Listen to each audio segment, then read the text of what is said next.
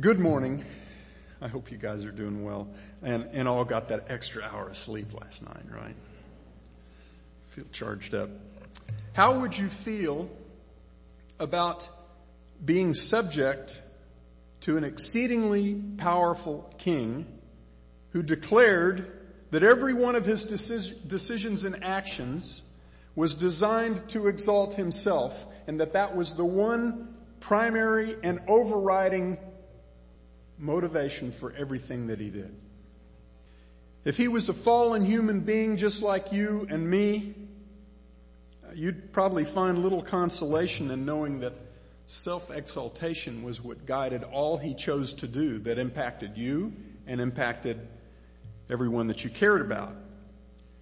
And the reason that would be a little consolation is because all of our experience with human beings tells us that if somebody's primary goal in life is self-exaltation, that exaltation comes at the expense of everyone around them, right?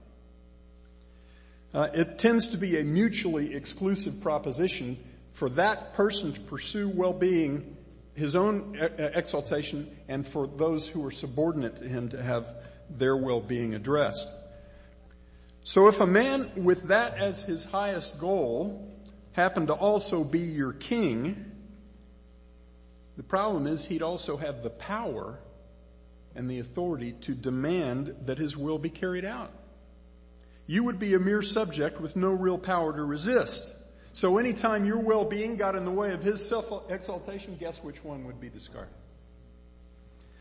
By the way, that is one of the single biggest objections that many people have to what they think Christianity is about.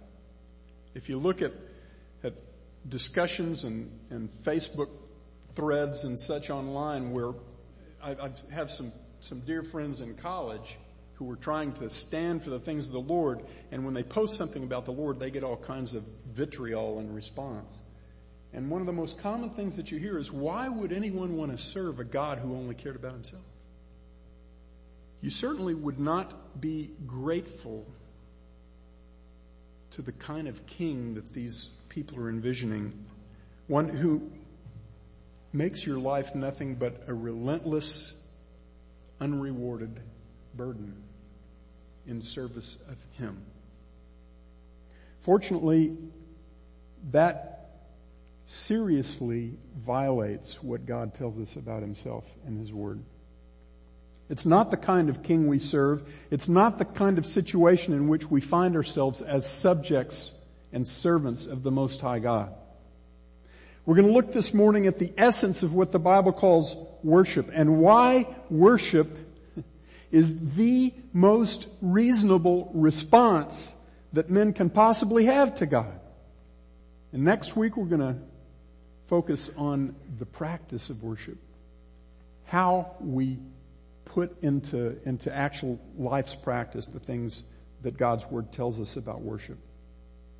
Not only uh, when we come together as His people, but also day to day. Let's talk for a moment about what God calls worship.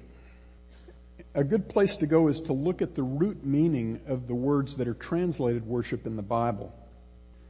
In both testaments, the word that is most often translated worship has a, has a root meaning both in Hebrew and in Greek that means to bow down. Uh, to bow down or to fall down in worship of God. Other words that are translated worship have a root connotation of to bow low, to serve, to pay homage to. At the heart of all of these ideas is the acknowledgement that God is greater than we.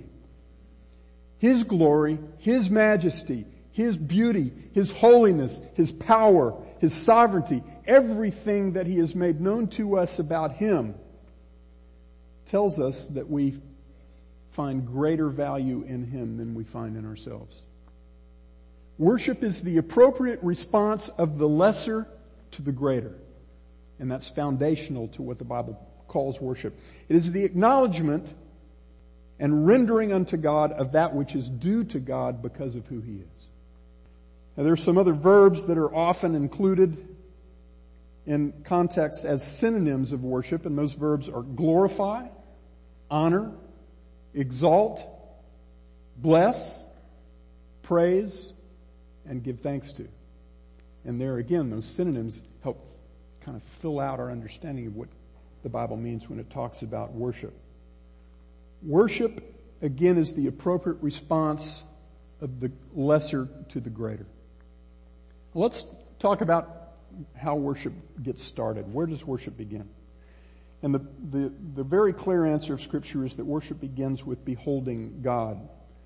In a passage we looked at last week on a very different topic, we saw that in Exodus chapter 33, just before this segment from chapter 34, Moses asked God to show him his glory and to show him his ways. And this, this portion of uh, Exodus 34 verses 5 through 8 tells us what God did in response to that request. It says, And the Lord descended in the cloud and stood there with Moses as he called upon the name of the Lord. And the Lord passed by in front of him and proclaimed, The Lord, the Lord God, compassionate and gracious, slow to anger, and abounding in loving kindness and truth, who keeps loving kindness for thousands, who forgives iniquity, transgression, and sin, yet he will by no means leave the guilty unpunished, visiting the iniquity of the fathers on the children and the grandchildren to the third and fourth generations. And the very next thing that's said is Moses made haste to bow low toward the earth and worship. He beheld God. He heard God's revelation of his own character in his own words, and his response immediately was to fall low to the earth and to worship. It was an irresistible response to one who had rightly understood God's revelation of himself. In 2 Chronicles chapter 7, we see Solomon's uh, response and the people's response after the new temple had been consecrated. Uh, Solomon had completed, Solomon and the people had completed the construction of the temple, and it was an amazing, amazing thing that God accomplished through them. And it says, when Solomon had finished praying in dedication of the temple, fire came down from heaven and consumed the burnt offering and the sacrifices, and the glory of Yahweh filled the house. The priests could not enter into the house of the Lord because the glory of the Lord filled the house, the Lord's house. All the sons of Israel, seeing the fire come down and the glory of the Lord upon the house, bowed down on the pavement with their faces to the ground and they worshiped and gave praise to the Lord saying, truly, He is good. Truly, His loving kindness is everlasting. Then the king and all the people offered sacrifice before the Lord. This is the irresistible response of those who rightly understand that which God makes known of Himself. In the history of God's people, some have gotten to behold God in fairly direct terms, like in these two instances, where they've seen some portion of God's glory and they've heard the voice of God. But for most throughout the history of God's people, our encounter of God doesn't involve the physical eyes, but instead involves the eyes of the heart. We behold God through His Word and through His works. In chapter 8 of Nehemiah, after the people of Judah had been released from captivity, 70 years of captivity, and had come back into the city of Jerusalem and had rebuilt the walls with God's mighty interventions to make that happen. Ezra opened the book of the law of God and the people of Judah who had, who were still recovering from all that had happened to them, stood up. But then as Ezra blessed Yahweh, the great God, and prepared to begin reading God's word out loud, all the people of Judah bowed low and worshiped the Lord God with their faces to the ground. See, they were ready to behold God through His word. They had an attitude of worship on the front end, and then they heard the law and it brought in, it brought about a, a, contrition, a response, an amazing response. The people wept, and Nehemiah actually, uh, Ezra actually had to tell them, "Today is a day for rejoicing. We have seen God. We have beheld His word. Today is a day for rejoicing." Worship is the irresistible response of those who behold God. Now there are two possible ways that men can go when they behold God. Romans 1 tells us about one, one of those ways. We've looked at that passage numerous times. That's the most common response of men. They see God, according to Romans 1, they see Him clearly. He made Himself evident not only externally, but within men. And they took that revelation and they suppressed the truth and they refused in Romans 1.20, they refused to honor Him as God or to give thanks. We'll talk a lot about those two ideas in just a moment. They replaced the worship of the true God with the worship of whatever they could find that allowed them to maintain their illusion of self-determination. First and foremost, men worship themselves. And don't be deceived. It is a refusal to honor God, not insufficient evidence that drives men to that response. The much less common response among men to the revelation of the same God is the response of Abraham and Isaac and Jacob and Joseph and Moses and David and Ezra and Mary and Peter and Paul and every other man or woman or child who has ever come to behold and to trust in the character and promises of God. And that response is worship. Now let's look at what mankind's failure tells us about the nature of true worship. In Romans 1, 18 to 21, it says again that the wrath of God is directed toward men because of this. He made himself known to them. He made them, himself known to, to mankind clearly, externally and internally.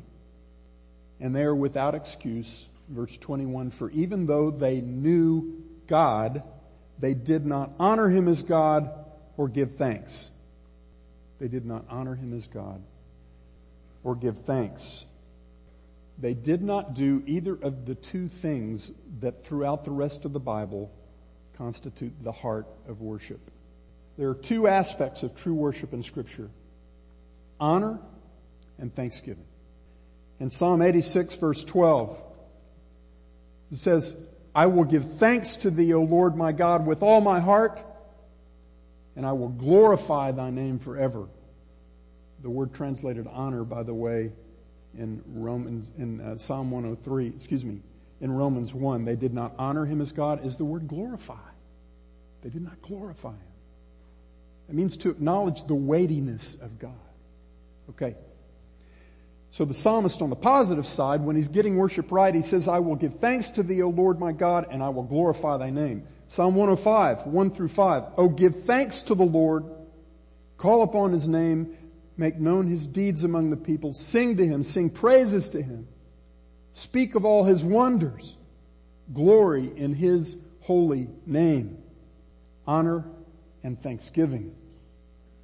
Honor for his name and for his works. And thanksgiving for the blessings that proceed from his name and his works. We're going to look closely at those two ideas that are at the heart of biblical worship.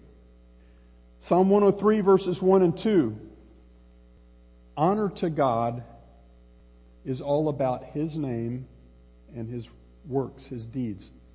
David says, bless the Lord, O my soul, and all that is within me, bless his holy name. And then in a parallel statement, he says, bless the Lord, O my soul, and forget none of his benefits. Psalm 105, give thanks to the Lord. That's the thanksgiving part. Here's the honor part. Call upon his name, make known his deeds among the peoples. Sing to him, sing praises to him, speak of all his wonders, glory in his holy name. You see the two pieces there. His name and his works. That's what we glory in. That's what we honor about God. His name and his works. Okay, what does that mean? Well, his name is his character. The name of God is all that is true about who God is. His attributes, his nature.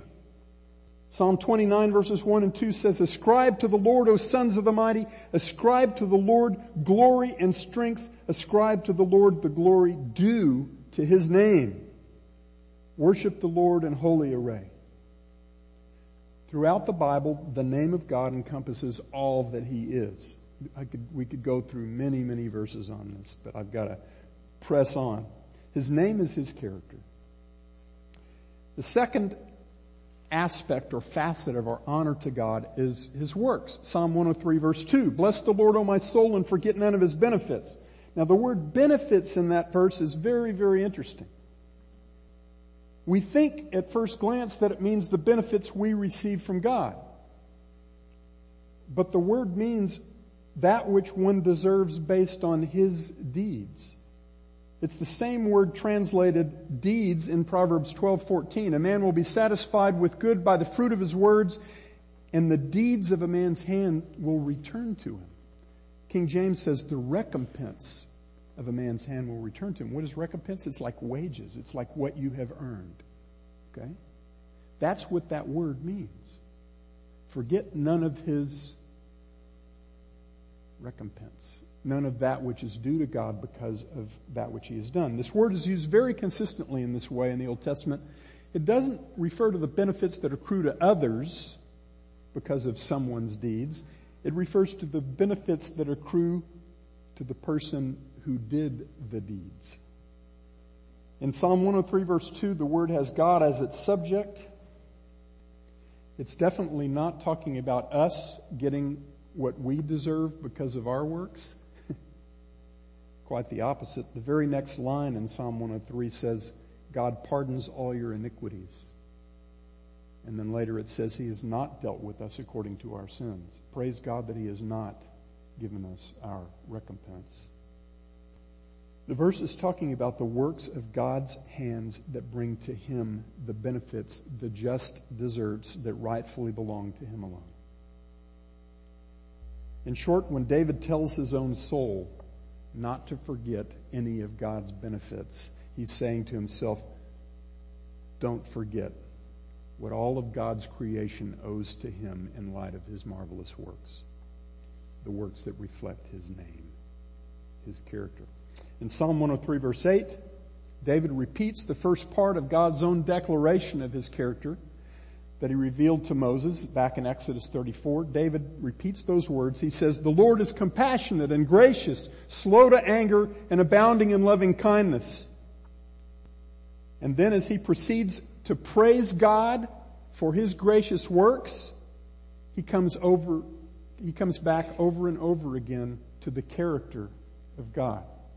You can read through the passage when you have time, but in Psalm 103, in verses 11 and 17, he, in, in the context of praising God for the works that he does, he refers to God's loving kindness. Verse 13 to God's compassion. Verse 14 to his omniscience, then his forbearance, his righteousness, his sovereignty, and his dominion.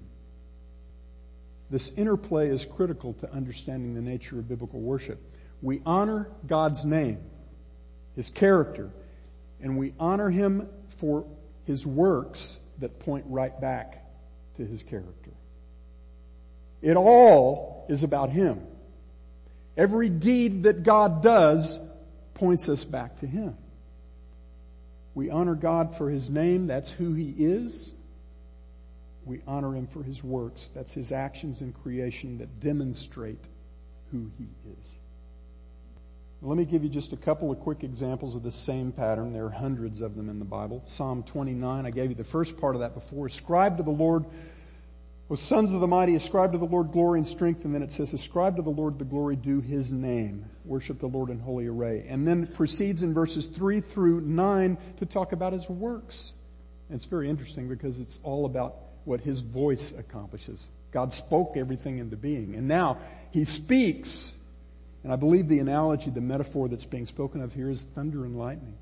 The voice of the Lord is upon the waters. The glory of the, the God of glory thunders. He's over many waters. His voice is powerful. His voice is majestic. It breaks the cedars. It breaks the, in pieces the cedars of Lebanon. Makes Lebanon skip like a calf and Sirion like a young wild ox. Hews out flames of fire, shakes the wilderness, makes the deer to calve and strips the forest bare And then it says, in his temple, everything says glory. I love you, brother. His name, His name, and His works that point to His name. Psalm 86, David says, In the day of my trouble I shall call upon thee, for thou wilt answer me. There is no one like thee among the gods, O Lord, nor are there any works like thine. All nations whom thou hast made shall come and worship before thee, O Lord, and they shall glorify thy name. Thou art great and thou doest wondrous deeds. You see the, the constant interplay between these two ideas. Thou alone art God. I love it. He says, unite my heart to fear thy name. I will give thanks to thee, O Lord my God, with all my heart and will glorify thy name forever. For thy loving kindness toward me is great and thou hast delivered my soul from the depths of Sheol. How do we know the loving kindness of God? Beloved, we talked about it this morning. There is no greater evidence than the cross. We know the character of God because of the deeds of God and because of the Word of God. And they're all speaking the same thing to us. God's revelation of Himself is one revelation. And it calls us to fall on our faces in worship. We honor God for who He is, and we honor God for His works that demonstrate who He is. Before I go further, I want to just give another by the way, and that is that one of the reasons the exaltation of men makes so little sense has to do with predictability. Whatever you think you know about a man's character, you may find yourself very surprised at some point because Men very often act in complete contradiction to whatever they have made known about their character. Ask any policeman how many times he has heard from a mother or a neighbor or someone who says they know that other person intimately, I can't believe he would do something like that. Fortunately, it doesn't work that way with God. Don't get me wrong. In respect to the things that God has not made known to us about himself, he can be very, very unpredictable. John chapter 3, Jesus talking to Nicodemus, Nicodemus says, when it comes to knowing who God is going to save, who it is that the Spirit is going to touch, it's like the wind. You can't predict it. But beloved, in respect to all that God has clearly made known to us about himself, which is a whole lot, he is altogether predictable. He will always act in keeping with that which he has made known about his character. There will be no exceptions. And once we know what he has revealed about who he is, we therefore know that we have cause to celebrate all that he does and all that he will do. We honor God for His name and for His works. That's the first part of worship. The second component of worship woven throughout scripture is thanksgiving. For the blessings that proceed from His name and His works. Again, even our thanksgiving is all about who He is. Everything about God that moves us to honor Him has Him as its focus. But in passage after passage, it's clear that the works that God does that bring deserved honor and praise to Him also bring marvelous blessing to His people. Blessing that we don't deserve. Indeed, we deserve the opposite. In short, throughout Scripture, that which exalts God blesses the people of God. God's character and His works bring amazing blessing to his people. In Psalm 103 verse 8, David says, talked about this just a moment ago. He refers back to Exodus 34. The Lord is compassionate and gracious, slow to anger, and abounding in loving kindness. That's God, God's character. That's His name. Psalm 103 verses 6 and 7, the Lord performs righteous deeds and judgments for all who are oppressed. He made known His ways to Moses, His acts to the sons of Israel. those are some of God's works. Now look where he goes with the whole rest of the psalm. The character and works of God bring blessing to his people. God pardons all your iniquities. He heals all your diseases. He redeems your life from the pit. He crowns you with loving kindness and compassion. He satisfies your years with, with good things so that your youth is renewed like the eagle. He has not dealt with us according to our sins nor rewarded us according to our iniquities. As far as the east is from the west, so far has he separated our sins from us. Why? Because of who he is. God's character and works bring amazing blessing to his people. This, beloved, is what makes the worship of the true God, the King of Kings, the most reasonable and sensible thing that men can do.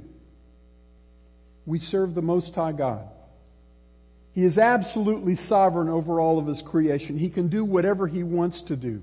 No one and nothing can thwart his will. And he does what he does for the sake of his holy name. So that his character will be manifest, demonstrated in all of his creation. And all of creation will bow down in exaltation of him who alone is worthy of that exaltation. But by God's amazing design, that which honors and glorifies him blesses his people. It's the failure to get that amazing and simple truth that makes many men reject God and look for blessing elsewhere. See, the problem is you cannot start with the pursuit of blessing and end up with blessing. You have to start with and continue in the pursuit of God in order ever to experience blessing. Because the only blessing that God has designed to give to men comes when we honor Him as God and give thanks. Because that's true in passage after passage of the Bible, when men worship the Lord, the words that they direct toward Him are filled first with honor and then with, with humble and profound thankfulness. Honor in response to who God is and what He has done and thankfulness for the blessings that come to his people because of who he is and what he's done. Now we tend to think that any focus on the blessings that we derive from God's actions somehow distract from worship. That they take our eyes off God and put, put them on us. but see, that's the opposite of how it's supposed to work the very same interventions in his creation by which God meets and always exceeds our true needs prove that he is who he says he is and he does what he says he does. And when we acknowledge that, it always puts our eyes right back where they belong, on him. Our thankfulness to him for what he does isn't about us. It's always and only about him. Now there's a critical corrective that we have to keep in mind in order to avoid turning blessing into a man-centered proposition. If the sovereign power of God ever became devoted to giving us what we told Him we need, the result would be catastrophic. But fortunately that ain't gonna happen. Our blessedness depends only on God's character, not on our wants or on our perceived needs or on our preferred timing. Only on His character. It is only because God acts for the sake of His own name in keeping with His own character that we receive blessing in the first place. The fact that that, that which honors God blesses us doesn't mean that God acts for our sake. That's where we get goofed up the best possible thing that could be true of us is that God doesn't act for our sake, but He acts for His. And we will never be truly thankful to God until we understand and embrace that simple truth. God does not react to me. He acts based on His character. And that works out infinitely better for me than if He met my needs on my terms. Fortunately, God always acts for the sake of His great name. Show you a passage that always blows me away. This is the lead in to the new covenant in the Old Testament in Ezekiel chapter 36. God declares in verse 21, he's talking about Judah and he's talking about how Judah acted when they were in exile for 70 years and what happened to his reputation in those nations where he sent them into exile. He said, I had concern for my holy name, Ezekiel 36, 21. I had concern for my holy name, which the house of Israel had profaned among the nations where they went. Therefore say to the house of Israel, thus says the Lord God, it is not for your sake, O Israel, that I am about to act, but for my holy name, which you profaned among the nations where you went. And I will vindicate the holiness of my great name, which has been profaned among the nations, which you have profaned in their midst. Is there any question here about the accusation? And he says, then the nations will know that I am Yahweh, declares the Lord God, when I prove myself holy among you in their sight. And as soon as you read that, you say, oh my goodness, Israel is about to get it. The hammer is about to drop. They shamed God among the nations to which he had sent them in judgment, and he's about to fix that. He's going to show those nations and Israel who's actually calling the shots. And it will be gracious of God if Israel even survives what God is about to do. But look at what happens in the very next verses. God says, I will take you from the nations. I will gather you from all the lands and bring you into your own land. And then I will sprinkle clean water on you and you will be clean. I will cleanse you from all your filthiness and from all your idols. Moreover, I will give you a new heart and put a new spirit within you. And I will remove the heart of stone from your flesh and give you a heart of flesh. And I will put my spirit within you and cause you to walk in my statutes and you will be careful to observe my ordinances, and you will live in the land that I gave to your forefathers, so you will be my people, and I will be your God. Moreover, I will save you from all your uncleanness. How can it be, my brothers and sisters, that when God acts for the sake of his holy name, we get blessed eternally and beyond measure? How could we want it any other way? How could we want to tell God what we need? How could we ever say anything to God about what we deserve? We have cause to be thankful every minute of every day that God has made us the objects of His grace and that He has acted for the sake of His holy name. Habakkuk chapter 3. Habakkuk is speaking in a context in which he's waiting for the invasion that is about to come by the hand of God. And he says, though the fig tree should not blossom and there be no fruit on the vines, though the yield of the olive should fail and the fields produce no food, though the flock should be cut off from the fold and there be no cattle in the stalls. Before I go any further, if you live in an agricultural economy and your crops and your herds are the sole means of physical provision that you have, then when the fields are producing no food and there are no cattle in the stalls, it doesn't look like God is making you stand very securely. It doesn't look like you have cause to be thankful to the God who controls your well-being. But Habakkuk says, yet I will exult in the Lord. I will rejoice in the God of my salvation. The Lord God is my strength and he has made my feet like hinds feet and he makes me walk on my high places. And he says, for the choir director on my stringed instruments, that means this is a liturgy. This is a song that was sung by the congregation of Israel. Brothers and sisters, no matter how hard this life gets, no matter how painful the refiner's fire becomes, no matter how much the world determines to hate you because of Jesus Christ, know that you are blessed because of who God is. And if Habakkuk could write and sing words like these, how much more must we? We who have the fullness of God's revelation of himself, the full story of his amazing plan throughout the ages to call out and redeem a people for his own possession through the atoning blood of his one and only son. How much more do we have cause to be thankful to God with all our hearts, with all our might, all the time? we know that our hope does not disappoint. We know that our destiny for all who have trusted in Jesus Christ as Savior, our destiny is filled with blessing for all eternity because of who God is and what God does.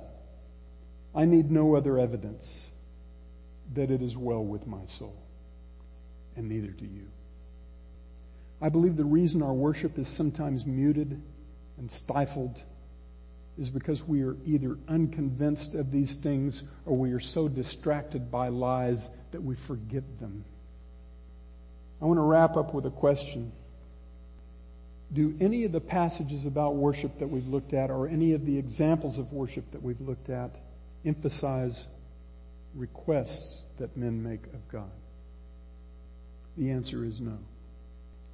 God wants and intends for us to bring every request to Him. There's no question about that. But our prayers of petition do not constitute worship. Worship is not asking God to do something He has not done. Worship is honoring God for who He is and what He has done and what He does because of His character. It is overflowing with thankfulness for the blessings that we constantly and eternally receive from His hand because of who He is. Beloved, what percentage, uh, what percentage of your time alone with God between Sundays consists of anything other than requests that you are making of God? For some, I fear that that answer is near zero. For some believers, the only interaction they have with God from day to day is to hurl requests in His direction and hope that some of them stick. But considering what these passages have to tell us about the nature of godly worship, of what happens in genuine worship, we need to think about what happens instead when our approach to God focuses on asking Him for things He has not yet given.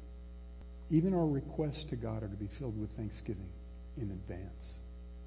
When I was 16 years old and only months old in the Lord, and I was discovering day by day the miracle of overcoming crippling anxiety, I committed to memory Philippians 4 verses 4 through 7.